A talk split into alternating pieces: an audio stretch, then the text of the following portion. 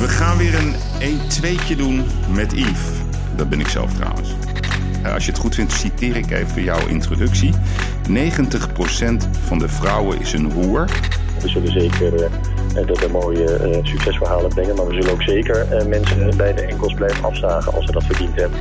Doe eens een voorspelling voor de Quote 500. Hè? Want dat zou best wel eens een slachting kunnen worden.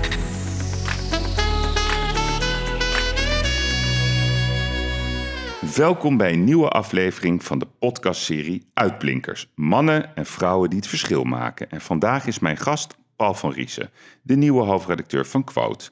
Het bijtertje onder de zakenbladen. In ieder geval onder de leiding van zijn illustere voorgangers Sander Schimmelpenninck en Jort Kelder. Maar bijten ze nog wel? Ik ben vooral benieuwd welke route Paul met Quote wil gaan bewandelen. Voor het eerst een hoofdredacteur die niet afkomstig is uit Amsterdam. Zijn roots liggen in Bloemendaal en gaan we dat ook terugzien in de kolommen. En hoe kijkt Paul naar de ontwikkelingen in de Quote 500? Het zal een spannend blaadje worden medio oktober 2021. Is Paul links, is Paul rechts of is hij gewoon Paul? Ik ga Paul nu gewoon bellen.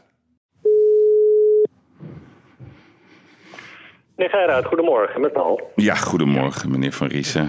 Hoe maakt u het? Ja, goed. Ja. Je zit thuis, hè? Niet op kantoor. Helaas, nee, ook ik zit thuis in quarantaine. Ja. Het is niet de plek waar ik nu het liefste zou zitten, maar het is even niet anders, hè? Nee, maar zitten jullie allemaal thuis of zitten jullie ook af en toe op kantoor? We zitten af en toe ook wel op kantoor, maar dat zijn meer de uitzonderingen dan dat het een regel is. Dus ja, in principe werken we allemaal vanuit huis, gehoorzaam als we zijn. Ja, nou, daar kom ik zo nog wel even op. Hey, nou, allereerst gefeliciteerd met je benoeming tot hoofdredacteur van Quote. Ik moest ook nadrukkelijk jou feliciteren namens Erik de Vlieger. Dat is mijn vaste compaan op de vrijdag. Ja. En hij zei letterlijk: doe hem de hartelijke groeten en Paul is een toffe peer. En waarom vindt hij jou een toffe peer, vroeg ik me af. Misschien komt het wel omdat ik destijds een stevig pleidooi ervoor heb gehouden dat hij als columnist bij Quote aan boord kwam. En ik weet dat dat iets is wat hij met heel veel plezier heeft gedaan. En ik ben in die tijd regelmatig bij hem op de koffie gegaan om eens te brainstormen over wat hij allemaal op papier zou kunnen zetten. Dus in die periode heb ik hem wat beter leren kennen en ik denk dat hij daar warme herinneringen aan koestert. Ja, nou, oké, helder. Hey, wat ik me afvroeg, hè, want Sander die was in oktober al bekend dat hij wegging als hoofdredacteur van Quote. Waarom duurde het eigenlijk zo lang, de benoeming van de nieuwe hoofdredacteur? Ja, dat was natuurlijk een proces dat niet in mijn handen lag. Maar ik kan me voorstellen dat ze niet zomaar iemand aan de leiding van dat schitterende merk willen hebben. En dat ze dachten, we gaan eens eventjes goed kijken en nog eens even bedenken of die Van Riessen wel echt de beste kandidaat is. Dus ze hebben hun tijd genomen. En dat is natuurlijk allemaal prima. Hè? Zoals goede wijn beter wordt naarmate die ouder wordt, wordt ook zo'n benoeming wat smakelijker als er even wat tijd overheen gaat. Want was het een wedstrijd met andere kandidaten? Nou, voor zover ik weet niet, nee. Maar ik weet niet wat er allemaal achter de schermen zich heeft afgespeeld. Maar dat is niet de indruk die mij gegeven is. Mm-hmm. Dus, maar goed, ik heb natuurlijk wel eventjes een aantal keer de plannen met Quote moeten ontvouwen. En ook mij anderszins moeten presenteren. Dus ja, daar ging wat tijd overheen. Het is natuurlijk sowieso een beetje een gekke periode momenteel. Ook voor de leiders van onze uitgeverij. Dus ja, dat enige tijd geduurd heeft, daar kan ik me nog wel iets bij voorstellen. Ja, want zeg maar, wie heeft dit proces gedaan? Want voorheen was het natuurlijk de roemruchte Luc van Ossen, hè, de mastodont van Quote. Ja. Die dit proces normaal gesproken zou begeleiden. Wie doet dat nu? Dat is een dame, hè, begreep ik, de country manager. Ja, we hebben onze country manager, Marsha Kral heet zij. Ja. Ik heb met haar een aantal gesprekken gevoerd. En we hebben ook nog een uitgever, één niveautje daaronder, die zich specifiek bezighoudt met wat wij dan noemen de mannen en de sporttitels. Dat is Remy Kluizenaar en met hem ben ik ook in gesprek geweest. Ja. Dus zij hebben dat eigenlijk getweeën besloten. Ja, en Paul, was dit 3 maal een scheepsrecht? Want als ik goed geïnformeerd ben, was dit de derde keer, hè, dat jij voor het hoofdredacteurschap ging. Nou, ik zou mezelf niet de Joe Biden van de journalistiek willen noemen. Maar nee, ik snap dat je dat denkt. En ik heb het natuurlijk wel vaker gehoord. Maar feitelijk is dat niet het geval dat ik mij 2 keer eerder heb gekandideerd. 4 jaar geleden was het natuurlijk Sander Schimmelpenninck die benoemd werd tot hoofdredacteur. En anders dan jouw vraag doet vermoeden, was ik hier daar niet teleurgesteld over, maar juist zeer verheugd over. Omdat hij bij uitstek iemand was die Quote weer een beetje in de publieke opinie kon vertegenwoordigen en een beetje in de kijker kon spelen. Mm-hmm. Dus dat was een uitstekende move, vond ik. En in die tijd opereerde ik als tweede man. Wat ook een buitengewoon comfortabele positie is. Want ja, je kan je overal een beetje tegenaan bemoeien. Terwijl je ook nog wel eens kan duiken voor de corvée-klusjes die ook bij het hoofdredacteurschap horen. Dus dat was een uitstekende beslissing in de tijd waar ik ook absoluut niet ontevreden over was. Wat natuurlijk niet wil zeggen dat ik het niet ontzettend leuk vind dat ik het nu wel op mijn visitekaartje kan schrijven. Want dat vind ik. Mm. Hey, en als je zegt het is een heel mooi merk, hè? Je zit zelf nu volgens mij ongeveer 10 jaar bij de Quote. Wat is Quote voor merk? Ja, Quote is natuurlijk een heel typische speler als je naar het Nederlandse medialandschap kijkt. We zijn natuurlijk vrij eigenwijs, ook in onze onderwerpkeuze. We zijn een tikje brutaal, hè? Zonder ontzag kijken we naar ieder die er toe doet. En wat denk ik ook in deze tijd wel belangrijk is, is dat wij in de basis op een vrolijke, optimistische manier naar de wereld kijken. En wat er zoal gebeurt. Hè? Als je naar de journalistiek in Nederland kijkt, dan zie je dat er toch wel vrij veel zuurpruimen aan het werk zijn. En ik denk dat dat helemaal niet nodig is en ook niet zinvol is. Wij proberen het altijd vanuit de positieve kant te bekijken. En wij hebben natuurlijk een vrij specifiek aandachtsveld. Hè. Wij richten ons op de succesvolle ondernemers in ons land. Daar vallen ongelooflijk veel fantastische verhalen op te tekenen.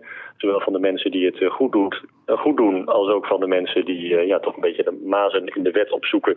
En zich niet altijd houden aan alle spelregels. Ook daar schrijven we met plezier over. En wat wij natuurlijk ook doen, wij bieden niet alleen inspiratie over de manier waarop je geld kunt verdienen. Veel geld, als het even mee zit. Maar we hebben natuurlijk ook kennis van zaken hoe je dat op een zo plezierig mogelijke manier weer uitgeeft. Mooie huizen, mooie auto's, mooie reizen, ik noem het allemaal maar op. En dat zorgt ervoor dat Quote een hele aangename mix van artikelen brengt. Die ook nog eens heel leuk zijn om te produceren. Ja, nee, want kijk, jouw voorganger, die dan misschien het meest beroemd is, was Jort Kelder. Die zei ooit, je schrijft of je hebt vrienden. Hè? En toen was het nog een beetje het bijtertje onder de zakenbladen. Nu niet meer. Nou, ik denk wel dat het onder Sander wat vriendelijker is geworden. Hè. Het heeft ook een jongere doelgroep aangeboord. Zeg maar onder Jort, ik weet nog, de beroemdste actie van Jort vond ik nog wel de tralies van, hoe heet hij nou ook weer, van Kroes. Hoe heet hij nou ook weer? Eddie de Kroes. Jullie waren toen wel wat gruiger, laat ik het zo zeggen. Gaat dat onder jouw leiding veranderen? Of zeg jij van, nee, we leggen de focus op succes. We duiken er daarin waar we denken dat het echt heel belangrijk is om deuren open te breken. Wat wordt jouw routepad? Nou, kijk, dat ruige, dat brutale, dat is iets wat bij Quote hoort en wat ik zeker probeer levend te houden. En dan gaat het over mensen die, zoals gezegd, niet altijd binnen de lijntjes kleuren en soms ook wel wat wetten overtreden. En ik vind het een hele belangrijke taak voor Quote om dat soort mensen te ontmaskeren en ook hun werkwijze te ontmaskeren. Dus dat zullen we zeker blijven doen. Hè? Daar geldt natuurlijk ook dat adagium, je schrijft of je hebt vrienden. Waar dat motto ook van op toepassing is dat als wij mensen gewoon in een interviewsetting spreken, dat we altijd wel ons eigen verhaal blijven vertellen, waar je anderen in de journalistiek toch wel vaak ziet dat ze het verhaal vertellen wat degene die geïnterviewd wordt graag vertelt. Mm. Dus wat dat betreft varen wij graag onze eigen koers.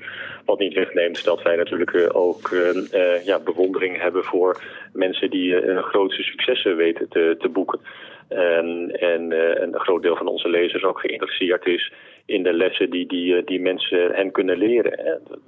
Om te kijken hoe zij zelf ook die jacht op het succes met succes kunnen afronden. Dus wat dat betreft sluit het een het ander niet uit. En we zullen zeker de mooie succesverhalen brengen. Maar we zullen ook zeker mensen bij de enkels blijven afzagen als ze dat verdiend hebben. Beide zijn leuk om te doen, weet ik uit ervaring. Ja, want ik vond jouw introductiebrief op jullie eigen kanaal vond ik een leuk. Als je het goed vindt, citeer ik even jouw introductie. 90% van de vrouwen is een hoer. Sommigen willen geld, anderen gaan met je naar bed als je iets van Cartier schenkt.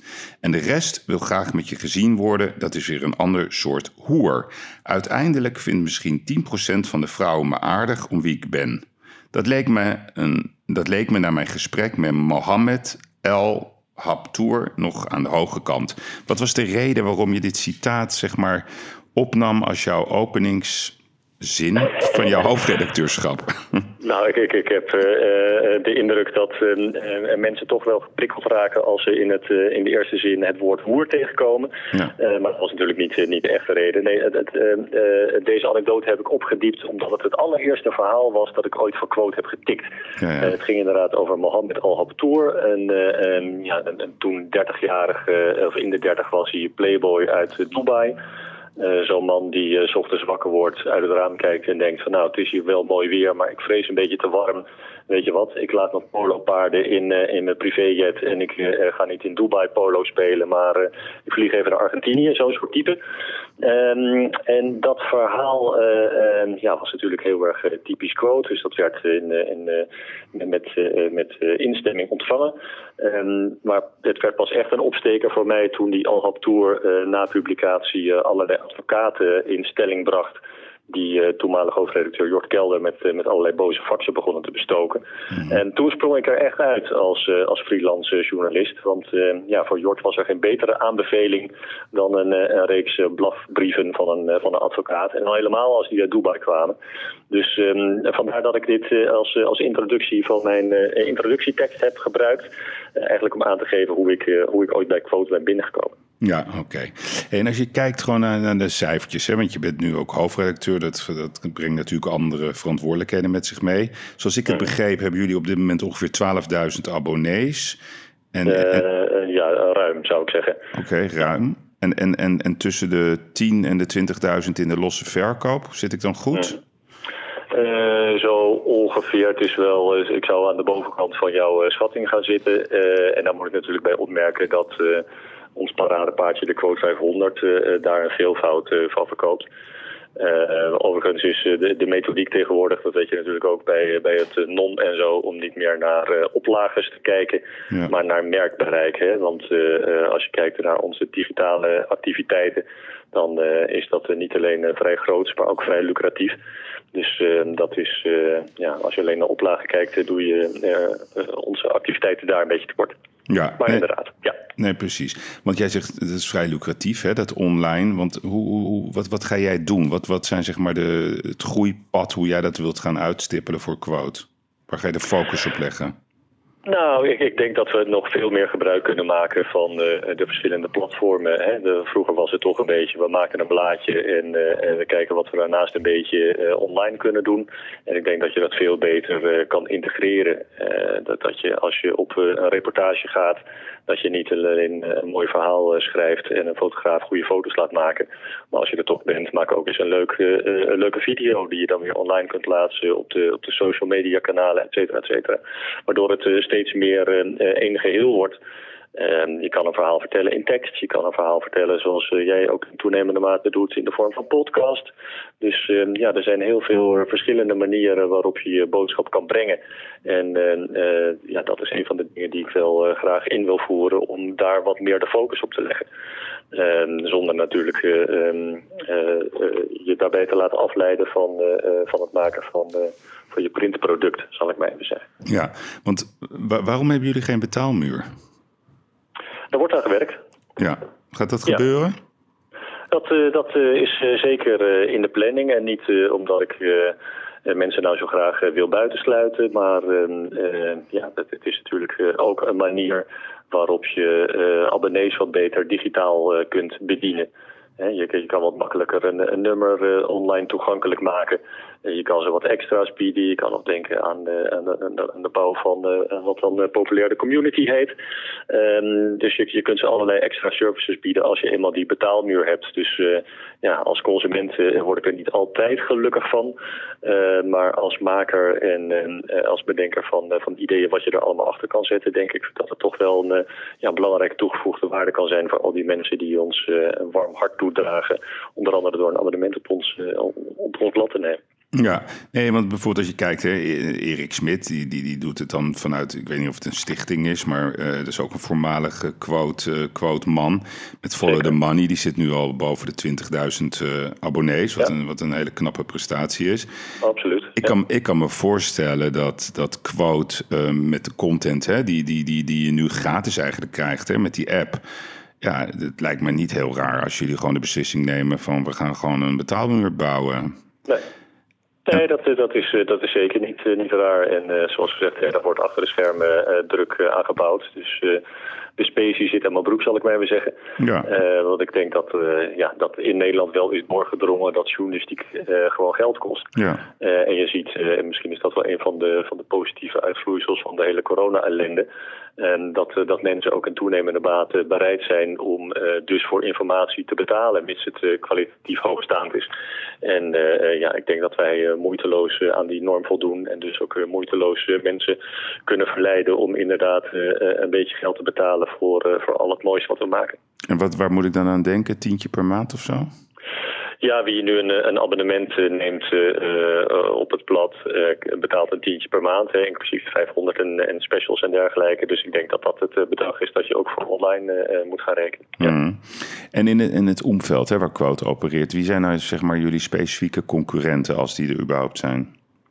Ja, ik vind dat altijd heel ingewikkeld. Mm. Kijk, het aardige van Quote is natuurlijk dat het toch een vrij specifieke tone of voice heeft. Waardoor hoe zwaar een onderwerp ook is, je er toch altijd om moet lachen. Al is het maar door de formulering. En als ik in het tijdschriftenvak kijk, dan zie ik vooral heel veel tijdschriften waarbij ik zelf op pagina 8, 9 toch echt wel een beetje begin in te dommelen. Het blijft me altijd verbazen dat er zo weinig media zijn die gewoon de moeite nemen om informatie gewoon lekker uit te serveren.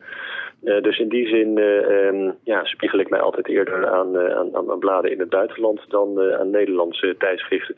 Wat niet wil zeggen dat ik het niveau van de journalistiek in Nederland en dan met name aan de krantenkant wel echt vrij prima vind. Zeker als je meerdere kranten tegelijkertijd leest, kom je er altijd toch wel weer bevredigd uit. Maar als je echt in het tijdschriftenvak kijkt, hebben we eigenlijk niet zoveel concurrenten. Nee, want welke 3 kranten liggen op jouw bureau? Ik begin elke dag met de Volkskrant, het FD en aan het eind van de dag lees ik ook zeker het NRC eventjes online mee. Mm. En qua magazines, je zegt mijn voorbeelden zitten eerder in het buitenland. Wat zijn dan voor jou de inspiratiemagazines uit het buitenland? Nou ja, het is een beetje klassiek. Hè? Als ik buitenlandse mensen interesseer om mee te werken aan de productie in Quote, dan zeg ik altijd dat we een soort mix zijn tussen Forbes en Vanity Fair. Mm. Forbes met de feitelijke informatie, de voorliefde voor lijstjes. Vanity Fair met de schitterende reportages, met de uitgebreide aandacht voor topfotografie. Dat is iets wat wij natuurlijk ook graag brengen. Hmm. Maar wederom, ook in het buitenland zit er niet zo gek veel in het aanbod dat echt die lekkere tone of voice van Quote heeft. Want dat is toch wel wat ons alleen daarom onderscheidt van de rest. Hmm. Hey, en normaal, hè, als het geen corona is, hè, hoe ziet dan een week van een Quote hoofdredacteur eruit? Gewoon een leuke week uit het leven van de Quote hoofdredacteur. Och ja, ik kan niet wachten tot het weer zover is. Maar het is momenteel echt moeilijk om een goed gebalanceerd blad te maken. Hè. Probeer maar eens een reportage uit te zetten. Dat kan niet. Probeer maar eens ergens aan de bar te staan om een nieuwtje op te duikelen. Ja, je bent de enige daar als je al langs de voordeur weet te komen. Een normale week probeer natuurlijk zoveel mogelijk op uit te gaan. Want iedereen die in de journalistiek is gegaan, die doet dat toch om vanuit de gedachte dat het leven er een stuk spannender op wordt. Gewoon vanwege de hoeveelheid wisselende contacten. Zal ik dat maar even zeggen. Alles in het nette uiteraard. Dan zie je me graag op feestjes en borrels. En probeer eens een hapje te eten met iemand, ander niet, tijdens de lunch. En ondertussen probeer ik natuurlijk ook veel op de redactie te zijn om mee te denken met het team van journalisten dat we hebben zitten. Wat overigens nog steeds een groot team is. Omdat wij wel echt geloven dat de beste verhalen uit je eigen mensen komen en niet zozeer uit freelancers. En dat is een bevoorrechte positie als je kijkt naar hoe heel veel andere bladen worden gemaakt. Want met hoeveel man zit je op de redactie? Ik denk dat we aan schrijvers op een mannetje of 10 zitten. Mm. Dus dat is, er worden bladen gemaakt waar zelfs niemand vast op de payroll staat. En dat iedereen freelancer is. Ja, daar geloof ik niet in. Juist ook omdat je van redacteuren moet kunnen verwachten dat ze veel naar feestjes en partijtjes gaan. En zich begeven tussen de mensen waar we veel over schrijven. Ja. Dat is iets wat je van een freelancer eigenlijk niet kan verwachten. Want hoe bepaal je dan waar je een rekening voor moet sturen, zou ik maar zeggen. Ja, ja. Want wat zijn jouw favoriete feestjes, als je er 3 mag noemen? Waar je normaal de meeste... Quote 500 en andere... Ja, het is een beetje flauw, maar het feest van het jaar vind ik toch de opening van de Masters. Oh, Polder Glamour in optima forma. Ik lach me altijd helemaal gek daar. Om hoe de mensen zich opdirken, met name de vrouwen. En tegelijkertijd is het natuurlijk een prachtige mix van de top van zakelijk Nederland. Dus ik kom daar altijd een flinke schare Quote 500 leden tegen. Die altijd vrij goed gemutst zijn die avond. Dus dat is een feestje waar ik graag naartoe ga. Eens even denken, een ander feestje op de jaarkalender, de Tax Freedom Day. Hè? Ja. Toch het heugelijke moment in het jaar dat je niet meer voor de mensen van de blauwe enveloppenbrigade werkt, maar gewoon voor eigen rekening. Dus dat is ook een hoogtepunt. Er wordt altijd een uitstekende lunch bij geserveerd, met ook een goed gezelschap. Dat is een vrolijk evenement en ja... Voor de rest springt er niet zo 1, 2, 3 iets in mijn gedachten. Maar is juist de variatie heel prettig. Ja, hey, en als je kijkt naar 2021... Hè, heb je al een shortlist van mensen en onderwerpen... waar je graag aandacht wil en gaat besteden? Zeker. Er zijn weer een aantal nieuwe redacteuren aan boord gekomen... met wie ik die shortlist heb gedeeld. Maar ik denk niet dat het heel verstandig is... om dat nu zo via jouw podcast de wereld in te slingeren. Ik neem aan dat de concurrentie ook meeluistert... en de mensen over wie het gaat ook. Maar er staan er een paar op het verlanglijstje... om toch eens eventjes eerlijk benaderd te worden... op een manier die zij waarschijnlijk kritisch zullen noemen. Maar er staat zeker iets moois aan te komen het komende jaar. Absoluut. Want ik kan me zo voorstellen dat het wel interessant is om het OMT eens even goed door te lichten.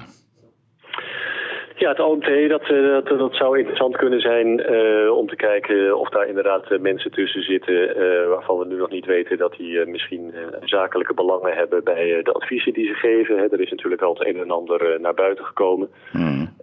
Maar dat zou interessant kunnen zijn. Zeker, maar er zijn ook in ondernemend Nederland een aantal mensen waarvan ik denk van die worden ofwel te veel bejubeld en te weinig kritisch bejegend of misschien wel andersom.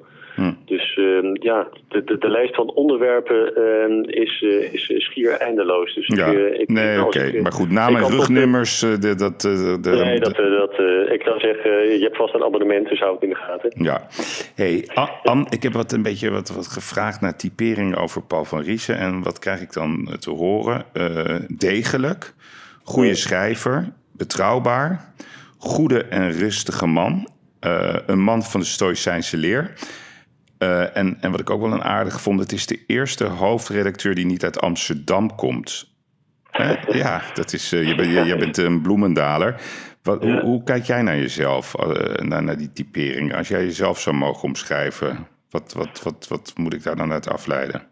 Nou, ik weet niet wie je precies gebeld hebt, maar ik kan niet ontkennen dat ik van het stoïcijnse kamp ben. Dus ik kan me voorstellen dat mensen niet altijd eventjes goed doorhebben wie ze voor zich hebben als ze mij aan tafel treffen. Maar ik ben vooral ook iemand die, zoals ik eerder ook al een beetje zei, met veel optimisme en levenslust de wereld in kijkt. Ik verwonder mij graag om de dingen die om mij heen gebeuren. En ik put er veel plezier uit om dat allemaal te aanschouwen. Waarbij met name kijk naar de dingen waar ik vrolijk van word. Dus ik ben niet zo'n zuurpruim als je veel in de journalistiek treft. Maar goed gemutst. Zo zou ik het samenvatten. En jouw voorgangers die hadden altijd wel de drang om veel op de voorgrond te treden. Met name Jort en Sander.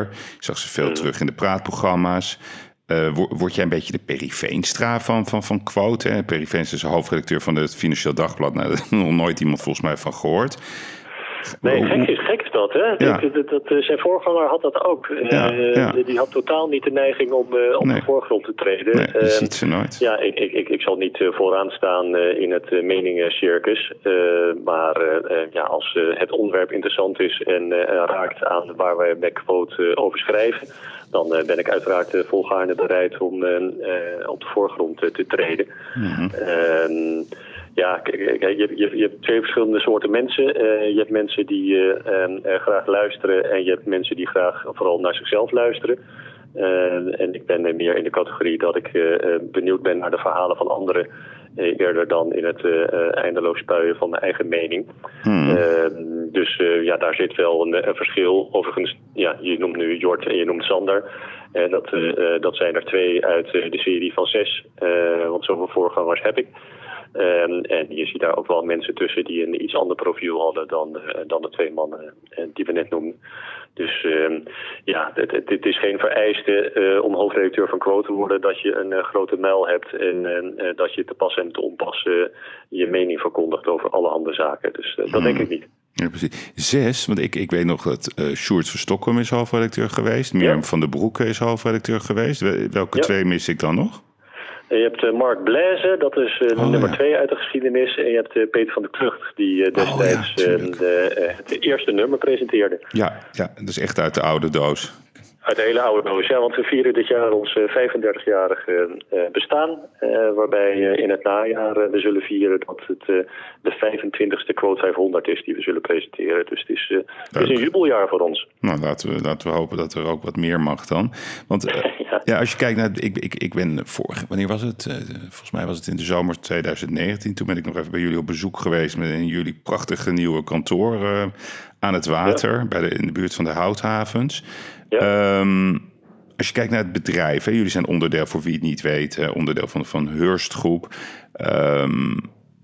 Wat is jouw mening over die ongekende opmars van Facebook, van Google, die zo'n beetje de hele advertentiemarkt aan het opeten zijn? Hè? Ze doen we hebben in Nederland volgens mij al 70% van de digitale markt in handen.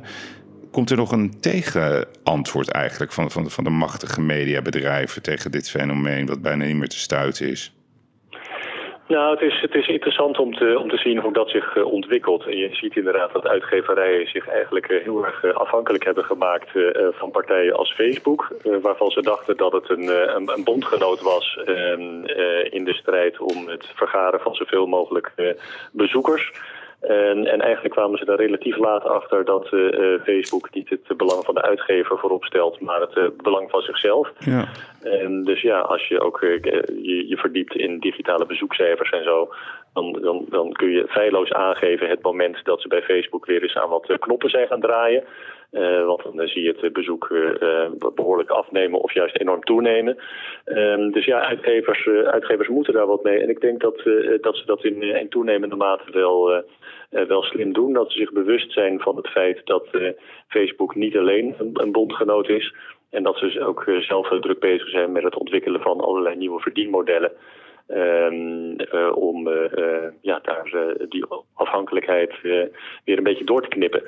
Dus het is wat dat betreft tweeledig. En ja, wij zijn inderdaad onderdeel van het oppermachtige en megagrote Amerikaanse Hearst. Wat overigens een buitengewoon vriendelijke werkgever is. Hè. Dus we hebben bijvoorbeeld nu sinds een week dat ouders met kleine schoolgaande kinderen gebruik kunnen maken van een verlofregeling als ze het thuis niet meer weten te bolwerken, de combinatie werk en thuisonderwijs. Dus dat zijn dingen waardoor je blij wordt dat je onderdeel bent van zo'n groot concern. Ja, want bijvoorbeeld Hearst, hè, als je dat een beetje vertaalt in cijfertjes, hè, wat draait dat bedrijf per jaar aan omzet? Ik zou het niet eens weten, heel eerlijk gezegd. Ja. Dan praat je echt over miljarden. Dat is een gigantisch bedrijf dat belangen heeft, niet alleen in tijdschriften, maar ook in tv en andere zaken.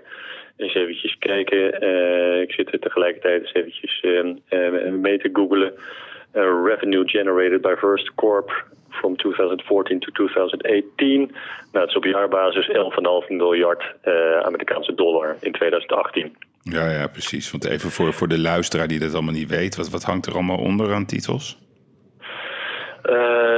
Als je naar tijdschriften kijkt, dan kom je echt bij grote internationale titels als Harper's Bazaar. Maar je hebt in Amerika ook de Good Housekeeping, hoe heet dat? Hè? Dus je hebt eigenlijk elk blad dat je kan verzinnen, dat hangt er wel zo'n beetje onder. Dus het is echt een enorm concern.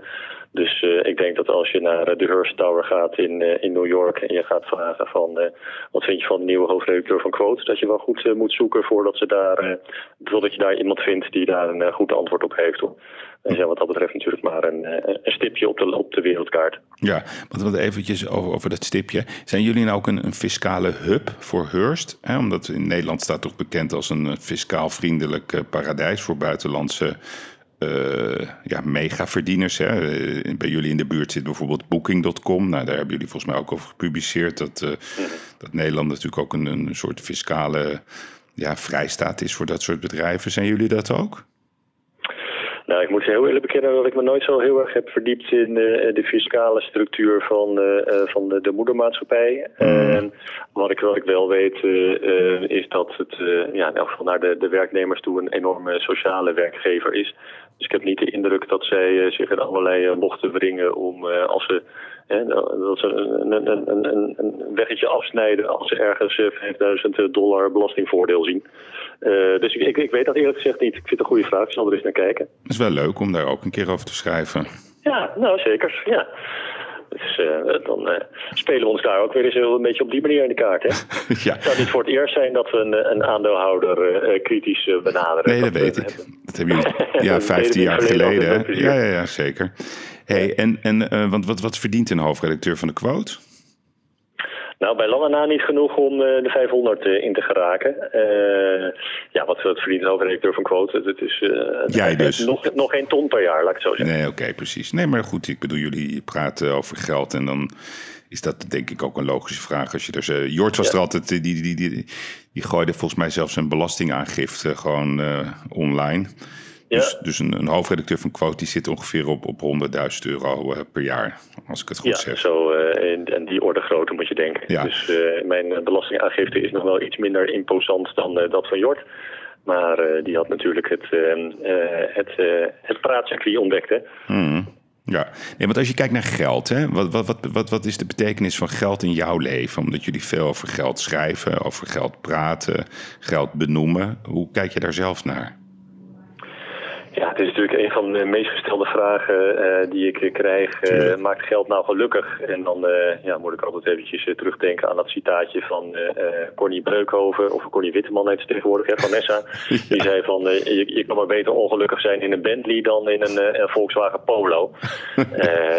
Daar heeft ze natuurlijk hartstikke gelijk in. Er zijn natuurlijk allerlei onderzoeken die uitwijzen dat geld wel degelijk gelukkig maakt. Ook boven de grens van 2 keer modaal. Wat in eerdere onderzoeken is aangereikt. En als ik naar mezelf kijk, kan ik natuurlijk alleen maar zeggen dat het prettig is om je daar geen zorgen over te hoeven maken. Ik We hebben in het verleden vaak genoeg moeten kijken hoe ik met mijn geld het eind van de maand haalde. En dat, is toch een oncomfortabele situatie. Dus ik prijs me gelukkig dat ik nu wat fatsoenlijker verdien. Mm-hmm. En als je kijkt zeg maar, naar de overheid. Hè? Ik zeg altijd wel eens dat de rechtspek van Heracles... die verdient geloof ik meer dan de minister-president van ons land. Mm. Dus de Rutte-norm, de Balkenende-norm, hoe je het wil noemen. Wat is jouw mening daarover? Dus we zien nu het overheidsmonster vol in ons bek tijdens corona. Is het niet tijd dat onze leiders ook gewoon andere honoraria krijgen... waardoor we hoogstwaarschijnlijk ook betere kwaliteit krijgen... die de overheid leidt. Nou, ik denk dat als je echt een ander soort mensen wil aanspreken om zich te lenen voor het ambt, dat de honoraria zo ongelooflijk meer de hoogte in zouden moeten schieten dan ze nu zijn, dat je af kan vragen hoe zinvol dat is. Hè? Wat verdient Rutte nu 120.000 geloof ik? Nee, 200 nog iets. Oh, terwijl er nog. Dan is je er toch aardig op vooruit gaan. Nou goed, dus stel dat je echt denkt van we gaan in een hele andere vijver vissen. Dan zal je dat toch minstens naar 1-2 miljoen moeten ophogen. Ja. Wil dat echt interessant worden. Daar kan je voor gaan. Aan de andere kant trekt het natuurlijk ook allemaal weer gelukszoekers aan. Dus ik weet niet of dat nou echt de oplossing is. Hè? Ook als je kijkt naar de Tweede Kamer... hoeveel mensen daar toch wel niet in zitten die dat toch vooral doen... omdat ze het een vrij plezierige manier vinden om een paar keer modaal te verdienen. Iets wat ze op de markt nooit niet zou lukken. Dan denk ik, dat aantal zou ik liever omlaag zien gaan dan naar beneden. Of dan naar boven. Dus wat dat betreft vraag ik me af of meer geld... nou per se de oplossing is. Wat ik ook wel altijd grappig vind aan geld en hoe mensen ermee omgaan, want ik ken natuurlijk nogal wat vermogende mensen, is dat het eigenlijk nooit genoeg is. Ja, ja. Dus als jij als studentje begint met de bouw van een bedrijf, dan heb je misschien voor ogen, als ik 1 miljoen heb, dan ben ik helemaal het mannetje. En dan heb je dat 1 miljoen en dan verhuis je van je zolderkamer naar een keurige villa-wijk. En dan denk je, het huis van de buurman is nog wel iets groter. Dat is ook niet zo gek, want die heeft 2 miljoen. Oké, dan ga ik daar naar streven. Zo ben je altijd, zolang je blijft vergelijken... zul je altijd vergelijken met de mensen boven je. En dus altijd ergens ontevreden zijn. Hè? De ander heeft een grotere privéjet dan ik. Die kan wel zonder tussenstop naar San Francisco vliegen. Op dienstjacht kunnen we 100 mensen, terwijl er bij mij maar 50 op passen. Dus je ziet dat honger naar geld eigenlijk nooit afneemt. Simpelweg vanwege dat vergelijken. Want als je zelf kijkt naar de overheidsbeleid, hè, ga jij stemmen 17 maart? Ja, ik ga altijd stemmen, ja zeker. Op wie stem jij? Nou, dat is nog wel een... Ik vind dat dit jaar wel een moeilijke keuze. Ik heb de afgelopen verkiezingen op de VVD gestemd. Er valt natuurlijk nog steeds best wat voor te zeggen... dat het in zijn algemeenheid best wel redelijk geregeld is in het land. En dat we gebaat zijn bij stabiliteit. Maar aan de andere kant, als je kijkt hoe er nu met corona is omgegaan... daar valt natuurlijk best wel een heleboel op af te dingen. Dus ik denk dat ik nog eens eventjes goed de campagnes ga volgen... en dan op het laatste moment mijn keuze zal maken. Ja. Maar het ligt iets minder voor de hand dan verkiezingen hiervoor. Ja, dus een zwevende kiezer. Ja, een licht zwevende kiezer. Want met name hoe ze met corona zijn omgegaan en nog steeds omgaan. Ja, daar kun je natuurlijk toch wel grote vraagtekens bij zetten. Ja, maar leg dat eens uit. Want hoe kijk je daarnaar? Daar ben ik wel benieuwd naar. Nou ja, ik kijk natuurlijk ook naar die staatjes van de vaccinatiegraad in Nederland... waar we alleen nog Bulgarije onder ons hoeven te dulden. Dan denk ik van hoe is het mogelijk, hè? In zo'n goed georganiseerd land, zo'n rijk land, dat we hier geen inhoudrace kunnen maken. En dan komt Hugo de Jonge van het weekend, die zegt van geen nood, want we hebben er opeens 100.000 meer. We zijn namelijk anders gaan tellen. En ik denk van, dat is toch echt uniek, hè? Niet om de manier hoe je telt, maar om de manier hoe je prikt. Ja. Kijk, wat ik heel gek vind is dat er niet veel meer een beroep wordt gedaan op de kennis die bij ondernemers zit. Dat de overheid het allemaal zo in eigen hand houdt. Ja. In Engeland hebben ze een durfkapitalist ingezet om de onderhandelingen te voeren met de leveranciers van de vaccins. Ja. Om ervoor te zorgen dat zij een beetje vooraan in de rij kwamen. Nou ja, kijk naar de vaccinatiegraad in Groot-Brittannië. Daar kunnen wij slechts met jaloezie naar kijken. Ik denk dat als de regering veel meer een beroep zou doen op ondernemers met hun kennis en kunde, dat we niet onderaan dat soort lijstjes zouden bungelen. Dus de overheid is wat dat betreft gewoon veel te eigenwijs in mijn optiek. Hmm. En dat is jammer, want er is zoveel ervaring. Ja, nee, maar wat is dat? Hè? Kijk, want het is gewoon de ene week staat... ik zag vandaag weer een interview met Mariette Hamer van de SER. Elke week duikt er weer iemand nieuws op die iets wil zeggen. Hoe moeilijk kan het zijn om gewoon één iemand verantwoordelijk te maken die operationeel sterk is, die logistieke ervaring heeft en die ook weet hoe je moet onderhandelen? Hoe ingewikkeld is dat? Ja, het lijkt mij allemaal niet zo heel erg ingewikkeld. Dus dat is natuurlijk de frustratie die bij mij zit en die bij een heel groot deel van Nederland zit. Waarom kunnen we dit niet gewoon met z'n allen regelen? Hè? Het lijkt allemaal zo simpel. Ja. Je weet op een gegeven moment, een aantal maanden geleden, dat het vaccin eraan zit te komen. Zorg gewoon dat je die infrastructuur klaar hebt staan. Terwijl het idee natuurlijk toch is dat we pas beginnen te denken op het moment dat het eerste vliegtuig landt, bij wijze van spreken. Dat we gewoon de hele tijd achter de feiten aanhobbelen. En de bureaucratie is natuurlijk enorm in de hele bestrijding van die corona-ellende. Terwijl het laatste waar een maatschappij beter voor wordt, is nou juist bureaucratie. Dus kennelijk wordt er daar toch net iets te weinig met de vuist op tafel geslagen en gezegd van we gaan het gewoon doen. En zorg dat het lukt, maakt niet uit hoe, maar zorg dat je het fixt. Mm. En in plaats daarvan is mijn indruk dat het toch met name op ambtenarenniveau heel veel met elkaar wordt geluld. Voordat er eens iemand is die een keuze durft te maken. Dus dat is natuurlijk wat heel Nederland als zeer schrijnend ervaart op dit moment. En zeker de ondernemers die nu met dichte winkels en restaurants en noem het allemaal maar op zitten. Ja. Of beursorganisatoren die een jaar lang niks hebben kunnen doen. Precies. Nee, maar is dat een beetje het Herman Heinsbroek-syndroom, vroeg ik me af. Omdat, kijk, jij noemde net als voorbeeld Engeland, maar zelfs een land als Denemarken doet het volgens mij, ik weet niet of een keer beter. Nou ja, we kennen natuurlijk het geval in Israël, die natuurlijk helemaal ingesteld is op crisissen. Is er een soort angst om ondernemers aan boord te halen, om hun te helpen eigenlijk in het aanpakken? Die zijn toch veel pragmatischer, die denken gewoon in zaken doen, in oplossingen. Het OMT en ook het Red Team, dat zijn allemaal wetenschappers, virologen, hoogleraren, biologen, noem het allemaal op. Er zit niet één ondernemer of investeerder tussen. Nee. Dat is natuurlijk volstrekt onlogisch. Dat is volstrekt onlogisch, daar ben ik helemaal met je eens.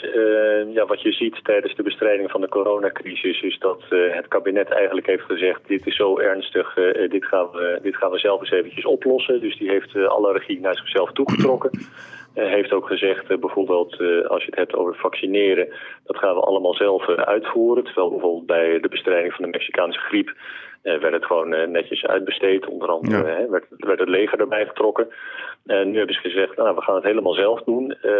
Daar zit een bepaalde vorm van zelfoverschatting in, waar we nu natuurlijk last van hebben met z'n allen. Ik denk dat de mensen in de regering te laat oog hebben gekregen voor hun eigen tekortkomingen. En dat misschien nog steeds wel niet helemaal toe willen geven of toe durven geven. Waardoor ze dachten, we kunnen het zelf wel en het komt allemaal wel goed. Oké, we beginnen een beetje traag met dat vaccineren, maar we gaan wel een tussensprint maken. Nou, daar zie je ook niks van, tenzij je met cijfers begint te goochelen. Dat is natuurlijk allemaal pijnlijke constateringen. En uiteindelijk zal het allemaal heus wel goed komen. En zullen we allemaal zo'n prik in ons arm gejast krijgen. Maar ik vrees dat het allemaal langer gaat duren dan het strikt noodzakelijk was. Ja. Dus dat is natuurlijk pijnlijk. Zeker voor degene die bij wie het geld momenteel daaruit stroomt.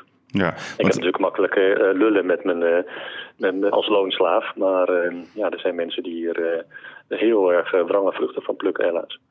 Wat ga je zelf een prikje in je arm laten zetten? Oh, absoluut, ja. Nee, zodra het er is, sta ik vooraan in de rij. Ja. Ik heb niks met naalden, maar deze pak ik. Oké. Hey, en als je kijkt naar, doe eens een voorspelling voor de Quote 500. Hè? Want dat zou best wel eens een slachting kunnen worden, zo oktober 2021. Welke mensensectoren denk je echt dat gaan bloeden? Nou, dat wordt inderdaad een heel erg interessant lijstje komend jaar. Als je alleen al eens eventjes naar de top van de 500 kijkt. De onbetwiste nummer 1 is natuurlijk altijd mevrouw de Carvalho Heineken. Die zal toch ook met leedwezen toezien hoe heel horeca Nederland, heel de horecawereld stil ligt. Waardoor de afzet van haar pils toch ook behoorlijk zal krimpen. Dus ja, dat soort mensen krijgen dan een stevige klap. Tegelijkertijd zie je bijvoorbeeld in de top 5 ook iemand staan als Van Eert van de Jumbo-supermarkten. Die aan de supermarktkant doen die het natuurlijk weer heel erg goed. Er staan natuurlijk allemaal mensen in die zich bekwaamd hebben in het verkopen van spulletjes via het internet. Die gaan natuurlijk ook als een jekko. Dus... je zal een grote groep stevige dalers zien, maar tegelijkertijd ook weer een stevige groep stijgers. Dus dat is wel interessant om te aanschouwen, hè, dat de bakens toch een beetje worden verzet. Maar doe eens een voorspelling. Dus kijk, ik durf wel de voorspelling aan dat een aantal grote winkel, vastgoed, retail, mastodonten, dat die de pijn gaan voelen, denk ik. Ja. Dat kan bijna niet anders. Maar aan de andere kant heb je weer de eigenaren van Molly of Message Birds of de Adyen aandeelhouders, noem ze allemaal maar op. Ja. Zeg eens even, wat worden de grote stijgers en wat worden de grote dalers als je dat vertaalt in personen? Nou, ik denk dat je gelijk hebt dat bijvoorbeeld de mannen van Adyen, hè, die geloof ik nu al 5 miljardairs leveren, die zullen er niet armer op worden. Al zie je dat de beurskoers wel weer wat afneemt op het moment. Die grootwinkelbedrijven, ik las zaterdag nog in de Telegraaf daar een aardig stuk over, waarbij ze een aantal aan het woord lieten. Waar bijvoorbeeld de topman van de Vibra, de goedkope winkelketen, vertelde dat er momenteel 3 miljoen per week wordt verloren. Als je daar de grote aandeelhouder van bent, dan gaat dat dus heel erg hard. Dat betekent dus dat je gewoon 12 miljoen per jaar verliest, of per maand verliest. En dat maanden achter elkaar. Dat heeft natuurlijk consequenties op de waarde van je totale bedrijf. En dus op je positie in de Quote 500. Dus je zou maar de grote aandeelhouder zijn van een kledingketen als WE. Van CNA, ik noem maar eens wat. Ja, dat zijn mensen die harde klap zullen gaan krijgen. En is er een dark horse waar we rekening mee moeten houden? Die zijn er natuurlijk altijd. Maar daarvoor moet je toch echt eventjes tot november wachten, Yves. Ja, want hoe voorspel jij zelf? Dus wat denk jij dat er gaat? Bijvoorbeeld heel vaak wordt de economie gerelateerd aan de AEX. Die staat bizar hoog. Ik vind het bijna niet uit te leggen. Nee. Waar denk je dat de AEX gaat staan, zeg maar, in oktober? Die staat nu 6,40. Dus een gok. Voorspelling. Ja, kijk, de grootste drijver van de AEX is natuurlijk de lage rente. Mensen hebben geen alternatief, echt goed alternatief waar ze naartoe kunnen met hun geld. Op de bank laat je het niet staan. Dus mensen pompen het massaal in de beurs. En dat zal niet voor oktober veranderen. Dus ik denk dat de beurs eerder gaat stijgen dan gaat dalen. Ook al ben ik met je eens dat als je kijkt naar de reële economie en wat er op de beurs gebeurt, eigenlijk tegengestelde bewegingen zijn. Maar zolang geld zo goed als gratis blijft en dus sparen niks oplevert en er eigenlijk geen alternatieven zijn, zal de beurs blijven stijgen, denk ik. En de bitcoin? Ja, dat is natuurlijk een interessant stuiterballetje. Hè? Dat gaat alle kanten op. En dat zal het ook wel blijven gaan, stel ik me voor. Je ziet af en toe dat er wat andere cryptocurrency opeens weer enorm in waarde toeneemt. Ik geloof dat een muntje als Ripple het afgelopen weekend weer een paar 100% meer waarde. Ja, dat is echt bizar, dat Ripple. Dat is, vandaag zag ik alweer dat het in één nacht 45% was gestegen. Ja, ja dat is bizar. Maar dat is eigenlijk meer gokken dan dat het nou echt beleggen is. Hè? Een beetje datzelfde wat je nu natuurlijk ziet met de Wall Street Bets. Dat heeft eigenlijk met de ratio niks meer te maken. En je moet het mazzel hebben dat je op het goede paard redt en een wild ritje mee kan maken. Maar voor hetzelfde geld word je van de rug geslingerd en blijf je met veel pijn achter.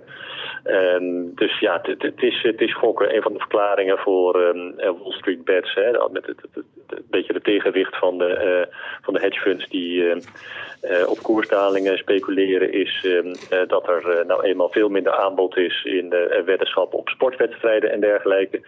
En dat mensen toch een beetje hun gokgen moeten blijven voeden. En dat nu maar op de beurs doen met dit soort bizarre uitslagen ten gevolge. Dus het is fascinerend om te zien. Maar ik ben toch wel blij dat ik geen grote posities in dat soort fondsen heb. Ja, nou ja, goed. Aan de andere kant, als je er tijdig in was gestapt. Ik heb het er vaak over met van die beleggersgoeroes die hun eigen portefeuilles de hemel in prijzen. Maar ja, als je een mandje had genomen met wat ethers, wat bitcoins, nog een aantal altcoins erin, ja, dan had je toch ongekende waardevermeerderingen gehad. Dus ik begrijp aan de ene kant wel dat iedereen sceptisch is, hè? Maar aan de andere kant, als je gewoon naar de feiten kijkt, is het toch een hele degelijke investering aan het worden. Grote familiefondsen stappen erin, grote banken stappen er inmiddels in. Is het ook niet gewoon een soort angst van het bestaande establishment dat er een nieuw betaalsysteem aan het aankomen is? Ja, ik vraag me af of mensen het echt als serieus betaalinstrument gaan zien, of dat ze toch denken van het is allemaal, er zit zoveel beweging in. Ik zou wel gek zijn als ik er niet van zou willen meeprofiteren. Ik zie Bitcoin toch wel als iets minder revolutionair ding dan eigenlijk als een extra element waarmee je kunt speculeren.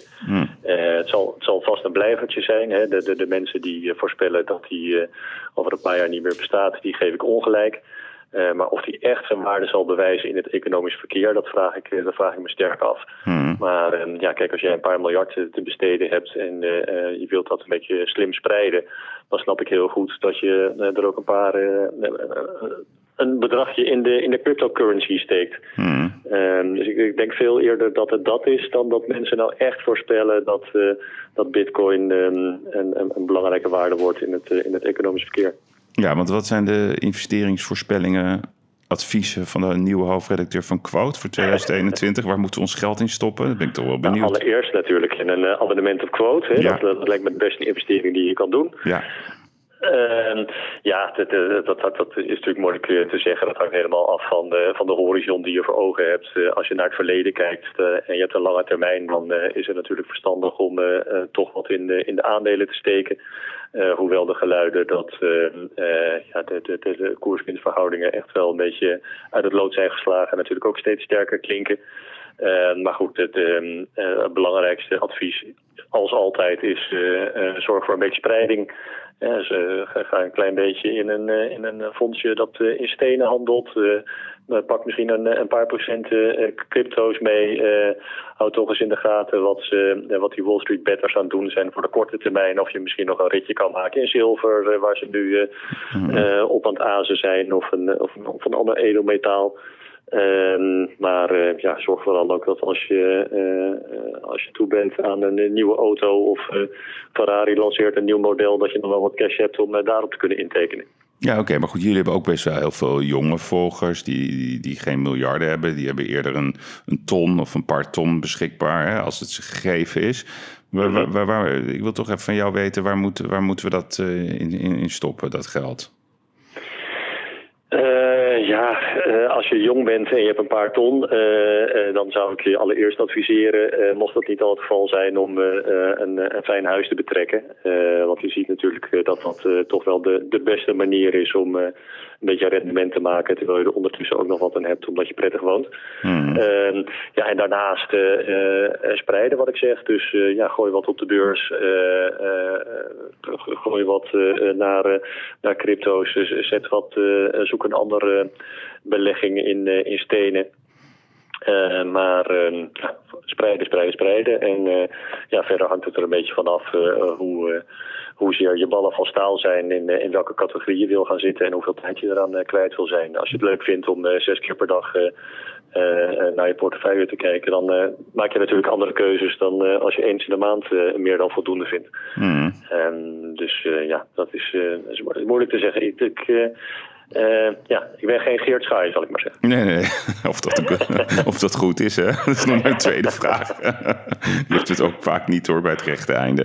Nee, maar ik hoor toch wel ook de degelijke hoofdredacteur, hè? Spreiden, stenen, toch wel de veilige route.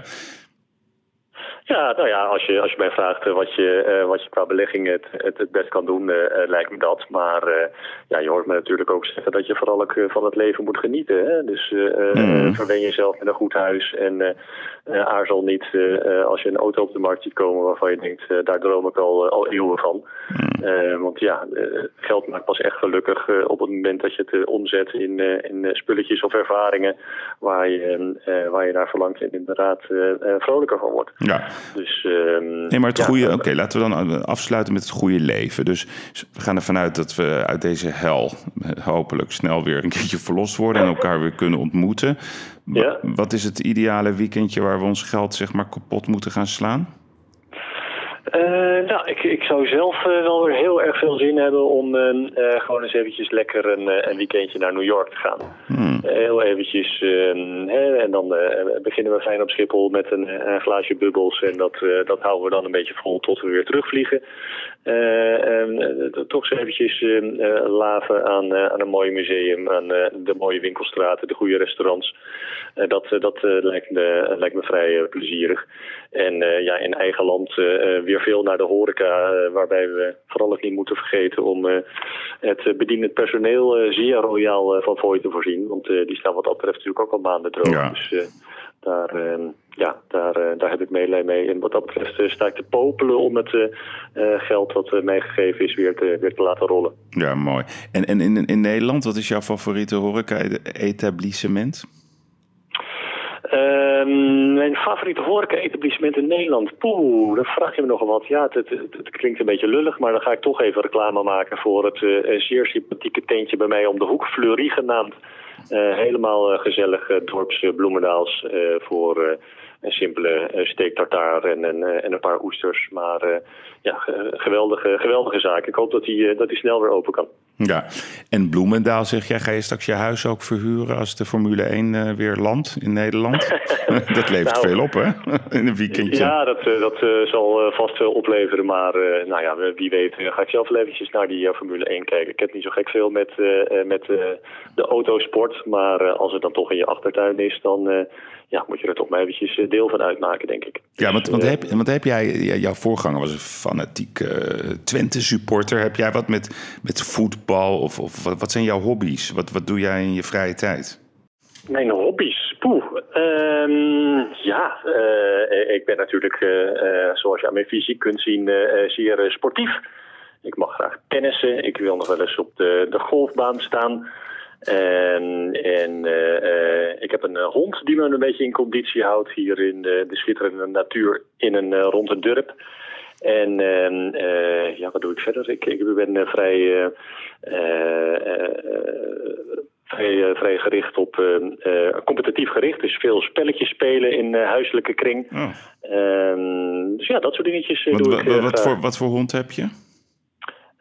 Ik heb een labradoodle, zo'n harige die niet stinkt, wat heel fijn is. Swiffer heet die. Ja. Ah, kijk, leuk. En zeg een spelletje spelen? Ben je net zo fanatiek als John de Mol, die zo'n beetje elk spelletje beheerst? Welke spelletjes doe jij? Het lijkt me heel erg leuk om een keer met John de Mol te risken. Ik ben heel erg benieuwd hoe dat uit de hand gaat lopen. Ja. Dus ik kan daar vrij fanatiek in zijn. Ja, het allerleukste spel, je zal het niet kennen, is het spel Barricade. Hopeloos frustrerend. En toch elke keer anders, hoewel de basis hetzelfde is. Heel leuk. Dus dat kan ik eindeloos spelen. Nou, mocht je met John de Mol willen, ik schuif graag aan. Dan maken we van tevoren een deal. Dat we hem... Ja, cameraatje erop, we hebben een format. Ja, lijkt me leuk. Heerlijk. Risken met John de Mol. Hey, en tenslotte, Paul. Eind van het jaar. Ik hoop dat ik je ga treffen op de Masters. Wanneer ben je tevreden als hoofdredacteur van de Quote? Wat zijn de doelstellingen die dan gerealiseerd moeten zijn? Nou ja, uiteraard wil ik doorgaan op het pad van groei. Hè? Dus toegenomen aantal abonnees, meer lezers die we bereiken, zowel met het blad als online. Ik hoop dat in elk geval de contouren van de betaalmuur daar staan en alle extra's die we daar aan onze abonnees willen leveren. En verder hoop ik vooral dat ik met plezier terugkijk op het jaar, omdat ik weer in verwondering rond heb kunnen lopen door Nederland, in plaats van hier thuis opgesloten te zitten. Want uiteindelijk is er toch niks leukers dan de deur uitgaan en je laten verrassen in alles wat er om je heen gebeurt. Dus wat dat betreft hoop ik dat het een leuk en speels jaar is geweest. Oké, heel goed. Nou, dank voor je tijd. Succes uiteraard met deze mooie nieuwe uitdagende functie. En ik ben natuurlijk wel benieuwd wiens enkels dit jaar worden doorgezaagd door de Quote. We blijven het volgen. Heel goed, Yves. Maar laten we ook een beetje euforie gaan antemeren. Ja? Zeker okay. Waar. Gaan we doen. Bedankt. Dankjewel, en succes. Bye bye. Oké, bye. Dank voor het luisteren. Dit was de uitblinker van deze week. Paul van Riessen, de sympathieke hoofdredacteur van Quote. En komende vrijdag, dan ben ik er weer. Dan ga ik bellen met mijn vaste compaan Erik de Vlieger voor een nieuwe uitzending van de Gigs. Ik wens u een hele mooie week en in ieder geval tot vrijdag. En dank voor het luisteren.